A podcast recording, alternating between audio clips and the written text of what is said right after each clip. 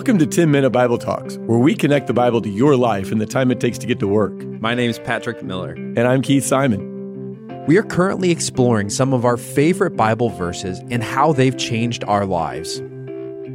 Also, if you want to connect with us, follow us on Twitter at TMBT Podcast. You can also check out our hashtag, hashtag AskTMBT, where you can ask us anything and we'd love to connect with you. In about 700 BC, King Uzziah dies. King Uzziah is king of Judah, the southern tribes of Israel, and he was a good king. And so the prophet Isaiah, he's concerned about the nation. He's concerned about what King Uzziah's death means. And so he takes his problems into the temple to process them. And when Isaiah goes into the temple, he meets God. God shows up in a powerful way, and Isaiah is overcome. He falls down before God. He sees his own sin. He confesses his sin. He seeks God's forgiveness. And then he hears God ask, Who shall I send? Who will go for us? And Isaiah says, Here I am, send someone else. No, really, he didn't say that. In Isaiah 6 8, when he hears God ask, Who shall I send? Who will go for us? He says, Here am I, send me. But I'm tempted to say, Send someone else. I'm tempted to say, God, whatever you do, when you've got a project, when you've got a big thing you're doing in the world, when you've got something you're doing in my community, when you've got something you want to do in my family, could you please send someone else? Because I'm not smart enough. I'm not holy enough. I'm still struggling with sins that I feel like I should be past by now. I don't know as much as others. I'm a nobody, God. Would you please send someone else? See, this is one of my favorite verses in the Bible because I want to be a part of something big, something God is doing, something important, something of eternal significance, but I'm never quite sure that I'm up for the task. I'm always wondering if I am really up to what God is calling me to do. I have this thought that God uses smart people, holy people, eloquent people, but not people like me.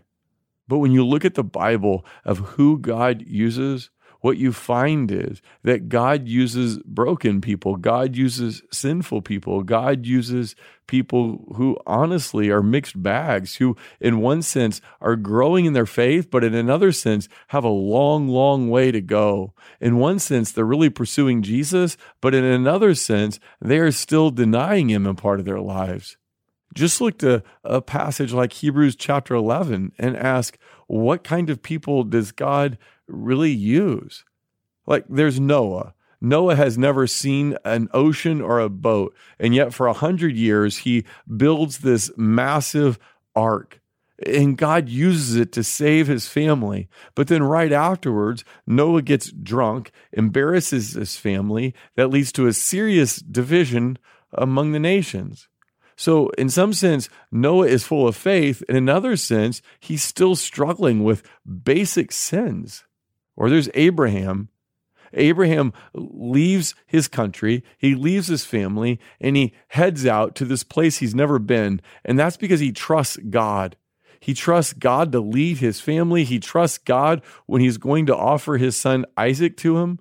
And yet, this same Abraham, the same man who is full of faith, repeatedly lies about his wife Sarah, compromising her safety, all for the sake of his own personal well being. There's Jacob. Jacob is the father of the 12 tribes of Israel. He's a man who pursues God and wrestles with God and won't let go of God. And yet he's also a deceiver and a liar. He lies to his brother. He lies to Laban, his uh, father in law. There's Moses. Moses is the guy who meets God in the burning bush. He leads Israel out of Egypt, crosses the Red Sea. And yet, he's also the same person who is prideful and impatient, and because of his sins, doesn't get to go into the promised land. There's Gideon, who is the ultimate mixed bag. He's so afraid of doing God's will that he keeps asking for more and more evidence that it's really God who is speaking to him. But he's also the guy who leads 300 men into this victorious battle uh, against 135,000 Midianite soldiers. So, in one sense, he trusts God. In another sense, he's scared to death to trust God. Hebrews 11 32 to 34. Listen to this. And what more shall I say? I do not have time to tell about Gideon, Barak, Samson, Jephthah, about David and Samuel and the prophets, who through faith conquered kingdoms, administered justice, gained what was promised, who shut the mouths of lions, quenched the fury of the flames, and escaped the edge of the sword, whose weakness was turned to strength, and who became powerful in battle and routed foreign armies. Did you catch that? Whose weakness was turned to strength. Remember that. Now, think for a second about the disciples who later became the apostles. They were just regular people with regular jobs. One had been a tax collector, several of them had been fishermen. They weren't wealthy, they weren't well respected, they weren't educated, they weren't powerful. As a matter of fact, it turned out to be their weaknesses that was so painfully obvious during Jesus' ministry. It was those weaknesses that made their testimony so powerful. Because after Jesus ascended, Peter and John spoke to some religious leaders. Acts 4:13 when they, this is the religious leaders, when they saw the courage of Peter and John and realized that they were unschooled, ordinary men, they were astonished and they took note that these men had been with Jesus. Notice that it's their weaknesses. They were just unschooled, ordinary men that God used. And it was the reason that the religious leaders, the opponents of Jesus, were so astonished. And they saw that these men had been with Jesus. So God had been glorified not despite their lack of education and talent, but because of it. These were ordinary, unimportant men. When they did spectacular things, when they showed great courage, people saw that it wasn't because of who they were, it was because of who God was. In 2 Corinthians 12, the Apostle Paul writes this But God said to me, My grace is sufficient for you. My power is made perfect in weakness. For when I am weak, then I am strong. Paul doesn't say, I used to be weak, but now I'm strong. Or if I could ever stop being weak, then finally I'd be strong. It isn't about being strong despite weakness. It isn't about being strong after weaknesses are gone. It's about being strong in and through and because of weakness. It's about letting God's strength show through your weaknesses. We see our weaknesses as disqualifying, but God doesn't. You might say it's a requirement for God to use you. Hudson Taylor was a great missionary in China. And when he was asked why he was used of the Lord, like, why did God use you so much in China? Here's what Hudson Taylor said God looked for a man weak enough, and he found me. Here's the truth you can never be too small or too weak for God to use. You can only be too big, too strong. There's a test out there called Strength Finders, and it helps you identify what your strengths are. And it's a really great test. But what if we had something called Weakness Finders? No one enjoys sharing their weaknesses, do they? And yet, it's weak people that God uses. So, how do we apply this to our life? Well, one thing we know is that God uses sinful people, flawed people, imperfect people. Now, that's not an excuse to stop fighting sin in our life, but it is an acknowledgement that we are never going to be sinless. We are never going to get past sin. And so God can use us in the middle of our sin.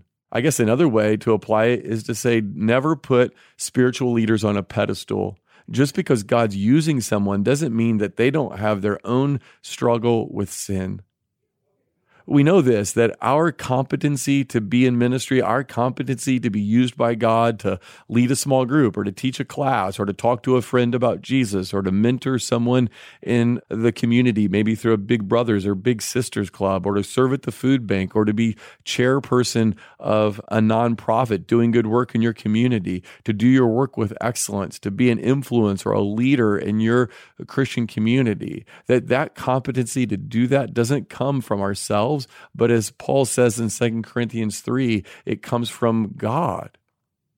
So, why does God use broken, flawed, sinful people? Well, first of all, that's the only kind of people there are. but also because it shows that God gets the glory. 2 Corinthians 4 7, we have this treasure in jars of clay to show that this all surpassing power is from God and not from us. When God uses us, we don't get the glory. At least we shouldn't. It should all go to God because it's obvious that we are just jars of clay. All the power, all the wisdom, all the might, that came from God. It's not our looks or our leadership or our power or our fame or our smarts. It's what God can do. But I guess then that means that we can't use these things as excuses to not be used by God. It means that we sinners, broken and weak and flawed and full of struggles, need to be open and to say, God, how do you want to use me? Where do you want to use me? Because you use people like me, so I am available to you. And then finally, I guess one application should be that our limitations and our failures and our sin and our struggles and our weaknesses keep us closely connected to God. It reminds us that apart from Him, we can do nothing. And so we need to be people who depend on Him, who pray, who open our life to Him, who say, God, if anything good is going to come here, it's going to have to be because you do it, because you show up. But that's exactly what God wants to do. God wants to show up to people who will say, Here am I, Lord, send me. Are you willing to be used by God? Are you waiting until you reach some spiritual status? Are you waiting until you stop struggling with sin? Stop waiting. Open your heart, open your life. Here am I, Lord, send me. Thanks for listening. If you've enjoyed this content, please subscribe and give us a rating. That helps others find this podcast more easily. Also, ask yourself who you could share this podcast with. Texting an episode to a friend or family member is a great way to help them grow spiritually. If you want to go deeper, check out our show notes for book recommendations.